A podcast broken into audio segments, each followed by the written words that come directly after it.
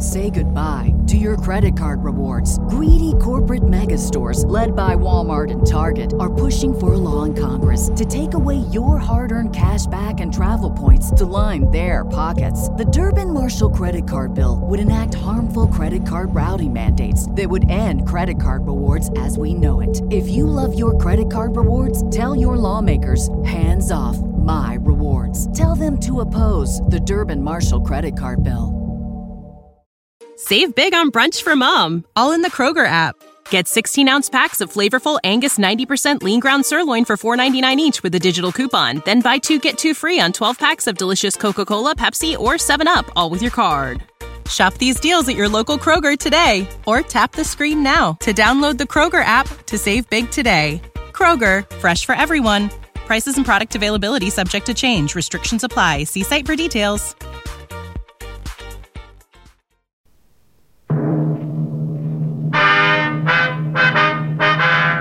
Sound off for Chesterfield. Chesterfield is best for you. First cigarette with premium quality in both regular and king size. Chesterfield brings you Dragnet.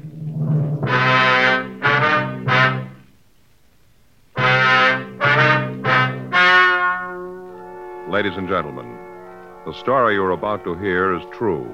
The names have been changed to protect the innocent.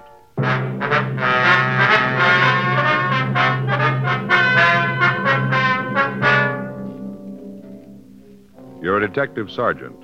You're assigned a robbery detail. Somewhere in your city, a man is endangering the lives of your fellow officers. His weapon, a 10 cent piece. Your job, get him. Years ahead of them all. Chesterfield is years ahead of them all. The quality contrast between Chesterfield and other leading brands is a revealing story. Recent chemical analyses give an index of good quality for the country's six leading cigarette brands. The index of good quality table, which is a ratio of high sugar to low nicotine, shows Chesterfield quality highest, Chesterfield quality highest. 15% higher than its nearest competitor, Chesterfield quality highest. 31% higher than the average of the five other leading brands. Yes, Chesterfield is first with premium quality in both regular and king size. Don't you want to try a cigarette with a record like this? Chesterfield.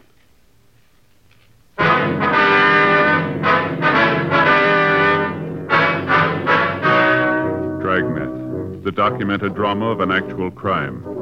For the next 30 minutes, in cooperation with the Los Angeles Police Department, you will travel step by step on the side of the law through an actual case transcribed from official police files. From beginning to end, from crime to punishment, Dragnet is the story of your police force in action.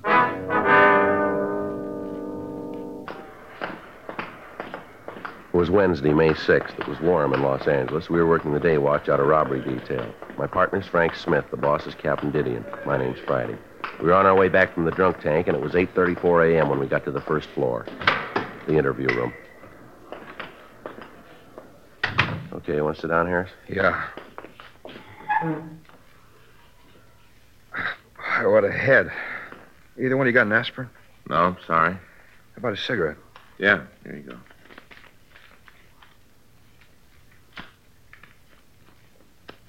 Here, I'll get that for you. Yeah, thanks. Thanks. Boy, what a head. Feels like gonna fall off and roll around on the floor. Yeah.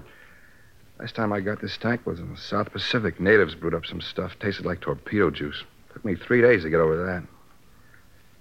Hey, what am I in here for? You don't remember? No, not good. A lot of fog. Seems like the last thing I remember is a lot of sirens, fire engines, cops, a lot of noise. After that, there's a big nothing. What'd I do? Well, he called the police department, told them an officer had been shot trying to stop a holdup. Then he called the fire department, told them the Times building was on fire. You're kidding. No, he's not. Well, I really got it this time, haven't I? Yes, sir, you got yourself a problem. Why'd you do it? Gee, I'm trying to think. Seems like the girl I was with made some remark about L.A. being a dull town. I told her she just didn't know the place. I think that's when I started calling. Hey, this in the morning papers? I don't think so. Why? I really got trouble if it is. You arrest the girl? No. Thanks for small favors. What? Either you married? Yeah, he is. Oh, he'll know what I mean.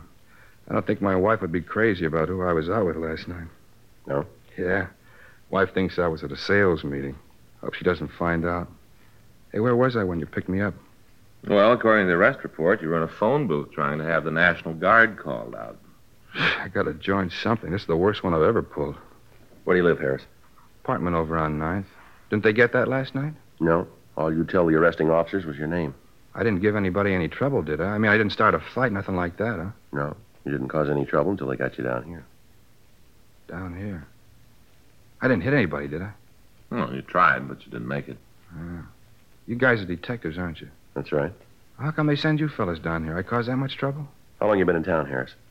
Since I got out of the service, make it about six years. You said you were a salesman. Who do you work for? Connington and Michaels. How long you been with them? Since I got out, went to work for for 'em right after I was discharged. Ever been arrested before? No. Oh, a couple of traffic tickets, you know, nothing serious. Hey, what's all this about anyway? Well, you guys act you're trying to prove something more than just a drunk rap. What's the pitch? Well, there's been some fella around town who's been making calls like you made last night. He's been making a lot of them. They all been phony, but we got to send out equipment. Oh, you figure maybe it was me, huh? Looked like it might have been. We have to check it out. No, I guess I made the ones last night. You say I did, but that's it. Hey, you mind if I take another cigarette? Yeah, here, help yourself. Thanks. Here's a match. Thanks. Thanks. No, I'm sorry. You guys got the wrong fella. Yeah. You can check me. You'll find out you got the wrong man. Uh huh. How come this is so important? You must get a lot of phony calls. How come this is so big? A lot of reasons make it that way. Yeah? Don't see it myself. Lots of times I see fire engines go out in false alarms. Doesn't look like it does any harm. Do you remember how many units were with you last night? No. Must have been a lot of them. Well, 15 police cars answered the officer's need help call before they could get a code 4 out on it. There were five units of fire department equipment there. I suppose that equipment had been needed someplace else on a real call. Yeah. See what you mean. It's not just the equipment being out of service. Every time a unit rolls on a call, there's the chance that somebody's going to get hurt. That's what you built last night. Look, I said I was sorry. There's anything more I can tell you. Any chance of me getting an aspirin around here? There's a doctor here. All he had to do was ask for it. We'll check on our way out. All right, come on, Harris. You can go back now. Yeah. Now, just a minute. What's the name of the friend you were out with last night? You're gonna have to drag her into this. We this? got to check your story. I hate to have you do that. The story will stand. It isn't that. What is it then? I told you I was married. Yeah. This gets in the papers. I'm gonna have a bigger headache. Is that right? Yeah, my wife won't understand about last night. Well, that's too bad, Harris. She just won't understand, that's all. Well, how's that? Well, she's president of the neighborhood temperance club.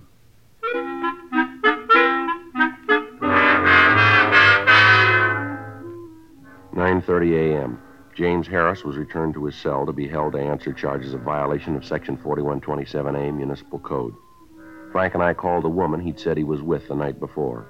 She verified the story that he'd given us. Further investigation of Harris proved that he couldn't possibly have been the suspect we were looking for. We drove back to the office to talk with Captain Didion.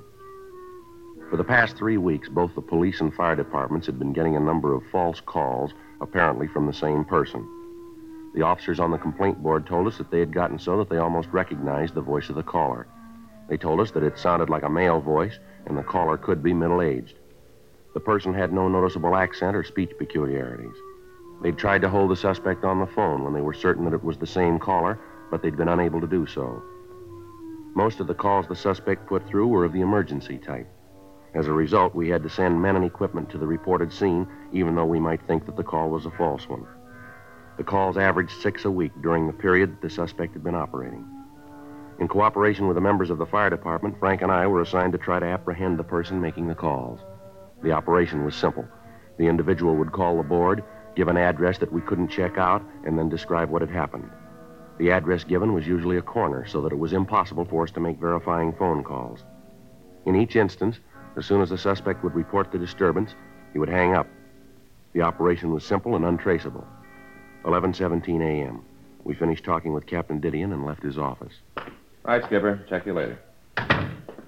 Boy, he's in a great mood this morning, isn't Well, do you blame him? The way this thing's going, we're no nearer to breaking it. Yeah.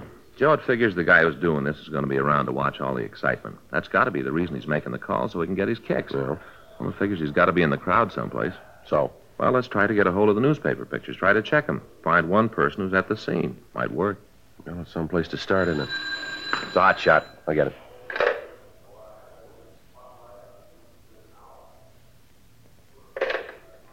Gonna have to wait. Bank robbery in progress.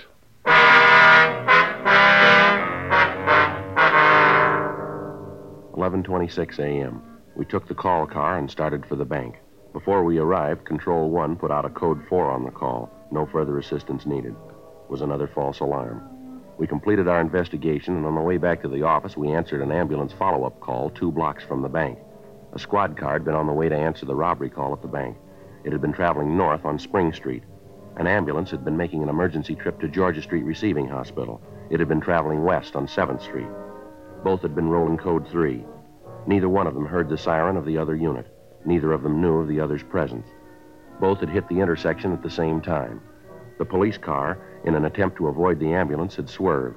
It had caromed off the side of the larger vehicle and then plowed through traffic and hit a traffic signal pole head on. The car had hit the pole at the seam of the left front fender and the body. The police unit had been split wide open. The officer on the passenger side of the car had been thrown against the windshield. The other one had been thrown into the steering wheel and then out of the car onto the curb 10 feet from the wrecked unit. The ambulance, after being hit, had spun across the intersection on two wheels, hit the curbing, and tipped over. Only the fact that it had hit a streetlight pole had stopped it from going on through the pedestrian traffic on the sidewalk.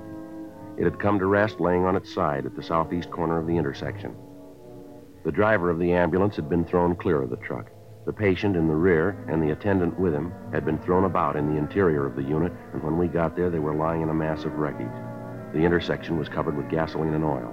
A traffic officer was attempting to do what he could for the survivors. Let us through here. Police officers, please All let right, us through. sir. You'll just step back there. I'm sorry. Keep back, please. Friday and Smith Central robbery. Oh, I'm sorry. Jake's in traffic. They alive? I don't know. Both unconscious. Pretty bad. I didn't want to move them. How about an ambulance? I put the call in right away. Did you call in about this oil on the streets here? No, I didn't yet. Well, you better get a call in, don't you think? Have them warn all approaching units. Street slippery. Have them approach with caution, huh? Right. Thank you. Sure is a mess, isn't it? Doesn't look like they got much of a chance, does it? How about that ambulance? A couple of officers there now. Guess they're looking after him. Let's check the driver. How about it, Joe? Well, that ambulance better get here quick. Yeah? He isn't going to last long. The ambulance arrived, and the injured men were removed to Georgia Street Receiving Hospital. The police garage sent out a wrecker, and the damaged vehicles were removed. The intersection was cleaned of the gasoline and oil, and inside of an hour and a half, the coroner was handling traffic as usual. The only indication of the wreck left on the scene was a broken hubcap lying in a puddle of dirty water in the gutter. Two police officers had been seriously injured in the accident. Frank and I checked the immediate neighborhood for witnesses. We found a newspaper vendor who had a stand a block from the scene. He identified himself as George Kennedy. He told us what he knew of the wreck. I saw the whole thing, the whole thing. Yes, sir. If you tell us what you saw, please. Well, my stand is just up the street there. So you can see it on the corner. Uh huh. Well, I was checking stock. A lot of new magazines came in this morning. I was going through them, you know, marking them up, going through them. Yes, sir. I was just standing there fixing up the new magazines when all of a sudden I hear these sirens. Sound like they're coming from all directions. I see. Then I saw that there ambulance coming down 7th Street. I stopped what I was doing to see where the ambulance was going, then I heard the crash. Terrible. Did you see the accident, Kennedy? Well, not at first, no. I saw it right after I heard the brakes. I, I didn't really see it at first, you know, just after I heard the brakes. And then, then I looked up and saw what was happening. I started to run down there. Mm-hmm. Saw the cars all smashed up. Right after that, I saw you guys come up, and then the other ambulance. And that's about all. Nothing more, I tell you, I guess. Anything I can do to help? Anything at all? No, sir. How about the officers in the car? Are they all right? I heard one of them was dead. Any truth in that? No, sir. Both of them are in pretty bad shape. Awful thing to happen. Biggest crash I ever saw. Just awful. Uh-huh. Well, thanks, Kennedy, for your help. Oh, it wasn't anything. Glad to do what I could. Anything else I can do, if you guys just let me know. All right, Kennedy. Thanks very much. Oh, not at all. Glad to do it. Sure, terrible thing. No need for it. Such a waste. Yes, sir. If they die, it'll almost seem like they was murdered, won't it? Yes, sir. From here, it looks that way.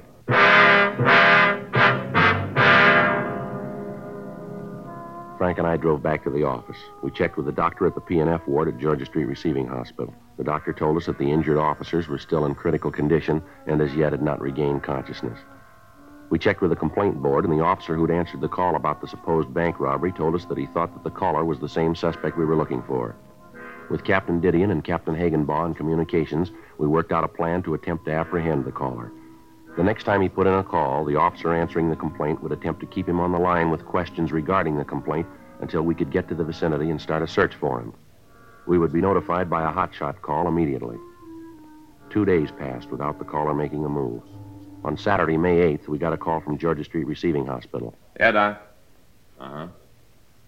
Well, how about the families? They've been told yet? Uh huh. Well, I imagine they're pretty happy about it, huh? Yeah, well, thanks for letting us know. Right, Doc. Bye. Doc Hall? Yeah, both officers are going to be okay. They're doing what they can for him. Hot shot.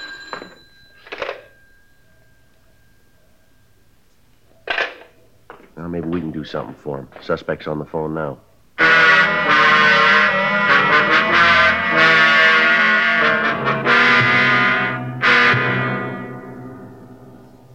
Caller had told the officer on the complaint board that he wanted to report an attempted robbery at the corner of 6th and Spring Streets. He said there was a shooting as the operator of the store involved had tried to stop the holdup man. The man on the phone had requested police assistance and the dispatching of an ambulance to the scene. The officer, so far, had managed to keep the caller on the phone while he let us know of the call. Another officer had called the store and verified that there was no holdup as reported.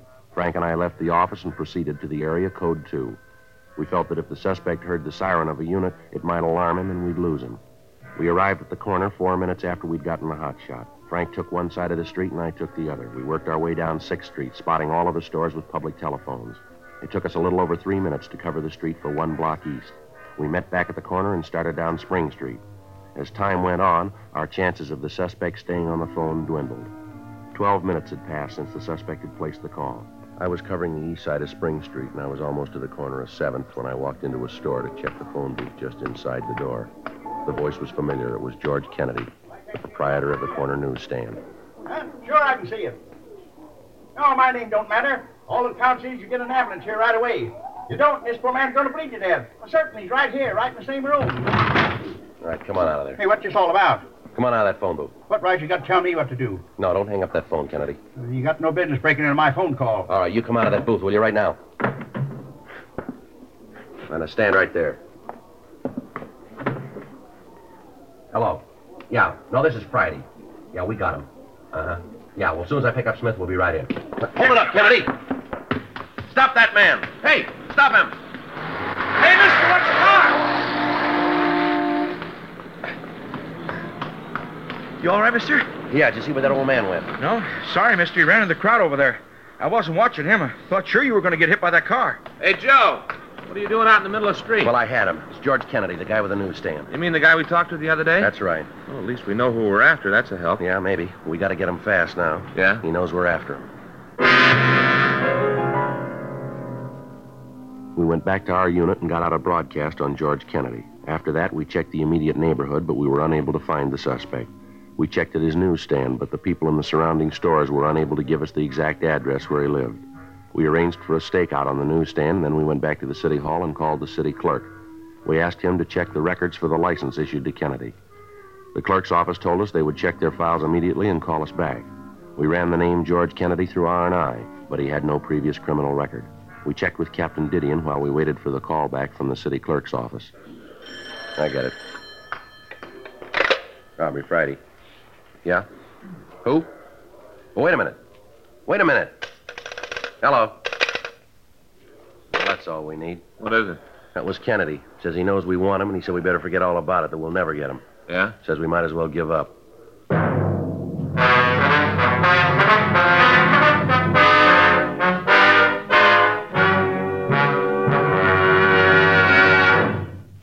You are listening to Dragnet, the authentic story of your police force in action.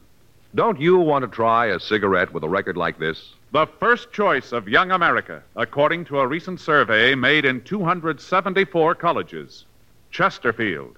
The first cigarette with premium quality in both regular and king size. Chesterfield. The cigarette with highest quality, proven by chemical analyses to have higher quality than the five other leading brands. Chesterfield. And first, to give you this report. A doctor has been making thorough examinations of a group of Chesterfield smokers every two months for a full year, and he reports no adverse effects to the nose, throat, and sinuses from smoking Chesterfield. Try Chesterfield. Buy a carton. Much milder Chesterfield is America's best cigarette buy.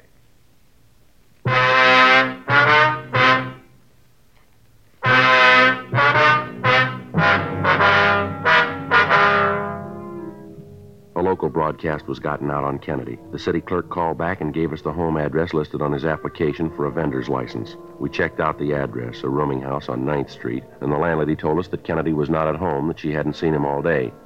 She was able to give us the address of his sister, and after Frank and I arranged for a stakeout on the rooming house, we drove over to see the sister. She lived in a small frame house in the Hollywood area. I suppose I knew that it had to happen. I guess there wasn't any way to avoid it. Ma'am? About George. He's sick. I guess you know that. Yes, ma'am. Has he ever spent any time in an institution of any sort, would you know? No.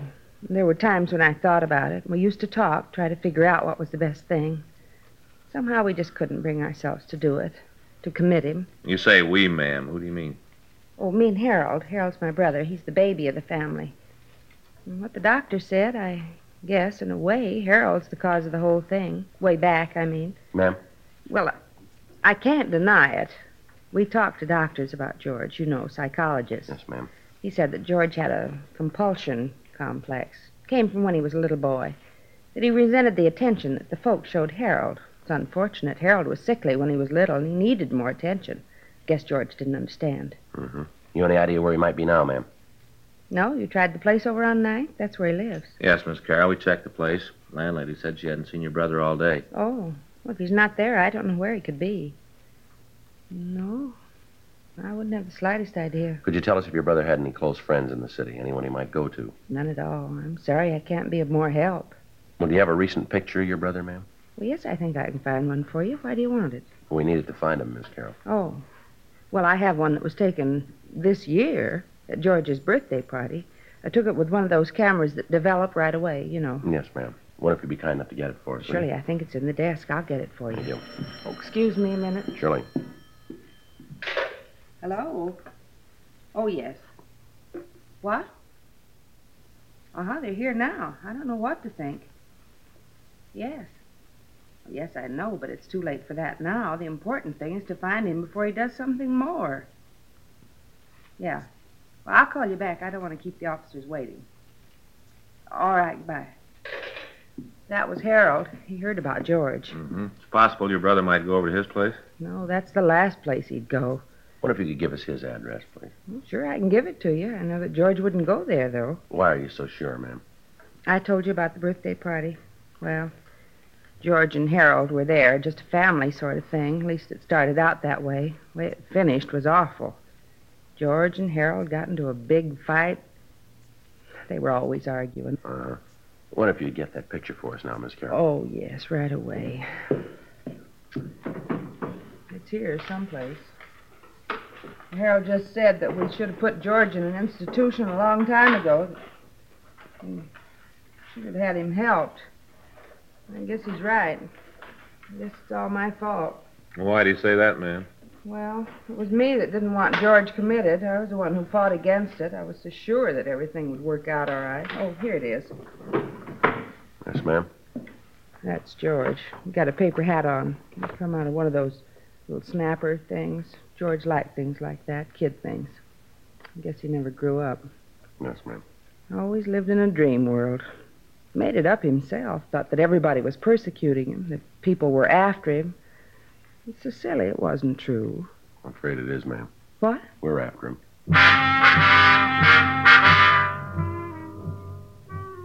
We got the address of George Kennedy's brother, and Frank and I drove over to talk to him.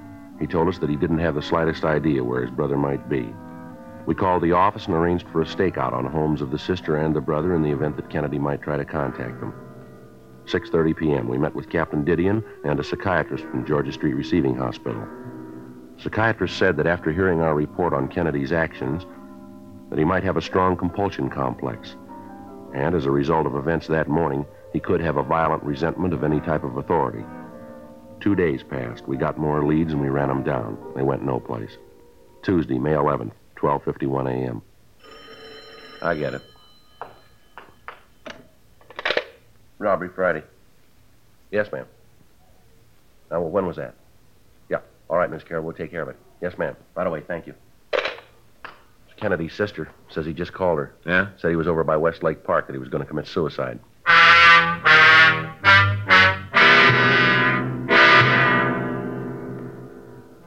102 a.m. We called the complaint board and told them what had happened. They contacted all available units and asked them to proceed to Westlake Park Code 2. Frank and I drove to the area. By the time we got there, several units had responded to the call. As yet, none of them had seen Kennedy. From the bridge on Wilshire, two men had been watching the lake, and up to the time we got there, they'd seen no activity on the surface of the water. 1:30 a.m. Frank and I started to go through the park. A heavy fog had risen from the lake, and visibility was dropping fast.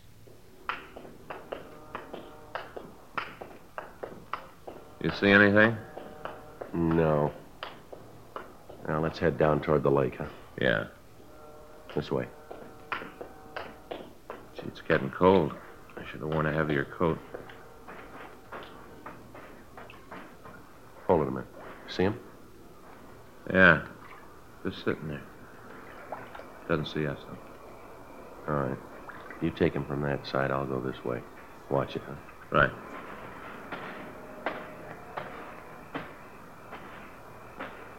Who's there? Who is it?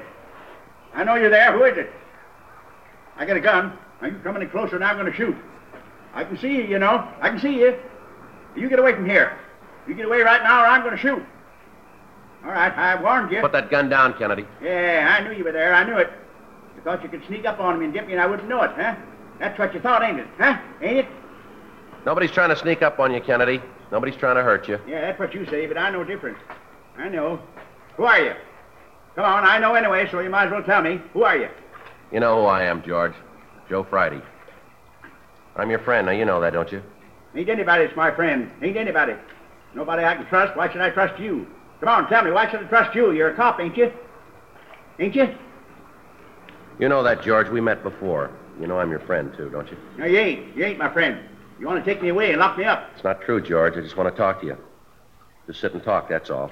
You stay away from me. I'm not going to tell you again. I don't want you near me. Now, take it easy, George. No, you ain't going to get me. I'm going to get away from you, away from all of you. All right, wait a minute. Yeah. I know all about you. I know you ain't going to get me. I can't swim. Somebody help me. Help. All right, Kennedy, take it easy.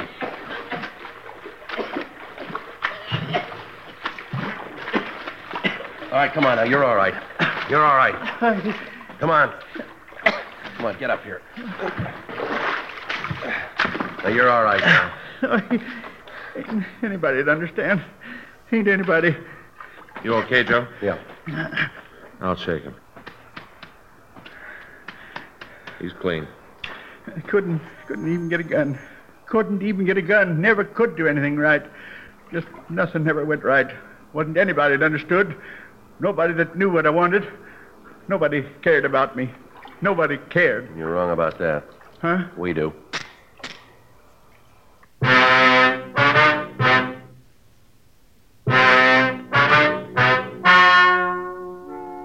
Story you've just heard was true.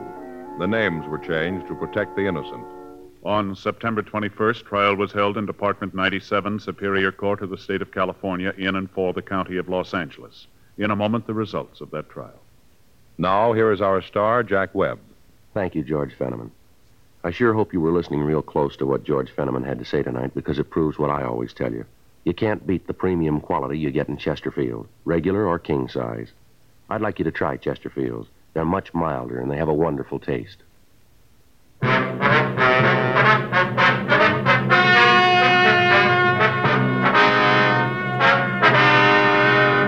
case of George Hoyt Kennedy was referred to the city attorney. Due to the mental condition of the suspect, the case was then referred to the psychopathic detail at Georgia Street Receiving Hospital. After due process in Superior Court, the suspect was committed to a mental institution for treatment. Ladies and gentlemen, we wish to thank the editors and readers of TV Radio Mirror magazine for their awards to Dragnet, their sixth annual award issue, now on sale at your newsstand.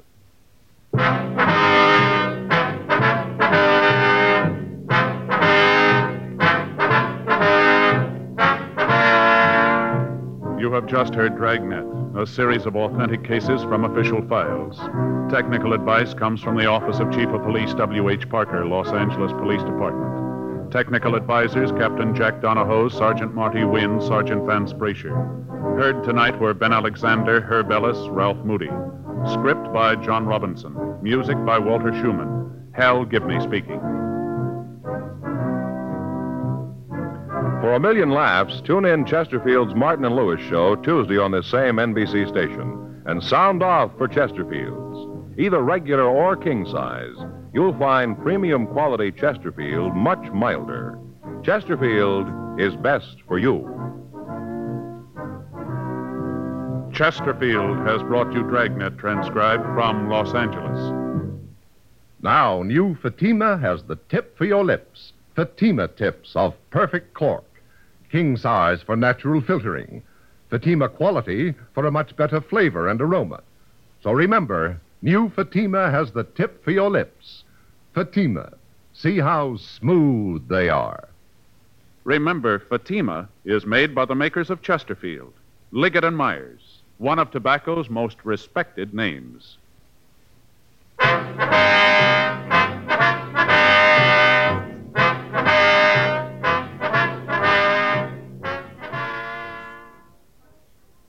Say goodbye to your credit card rewards. Greedy corporate mega stores, led by Walmart and Target, are pushing for a law in Congress to take away your hard earned cash back and travel points to line their pockets. The Durbin Marshall credit card bill would enact harmful credit card routing mandates that would end credit card rewards as we know it. If you love your credit card rewards, tell your lawmakers hands off my rewards. Tell them to oppose the Durbin Marshall credit card bill. Save big on brunch for mom, all in the Kroger app. Get 16 ounce packs of flavorful Angus 90% lean ground sirloin for $4.99 each with a digital coupon. Then buy two get two free on 12 packs of delicious Coca Cola, Pepsi, or 7UP, all with your card. Shop these deals at your local Kroger today or tap the screen now to download the Kroger app to save big today. Kroger, fresh for everyone. Prices and product availability subject to change. Restrictions apply. See site for details.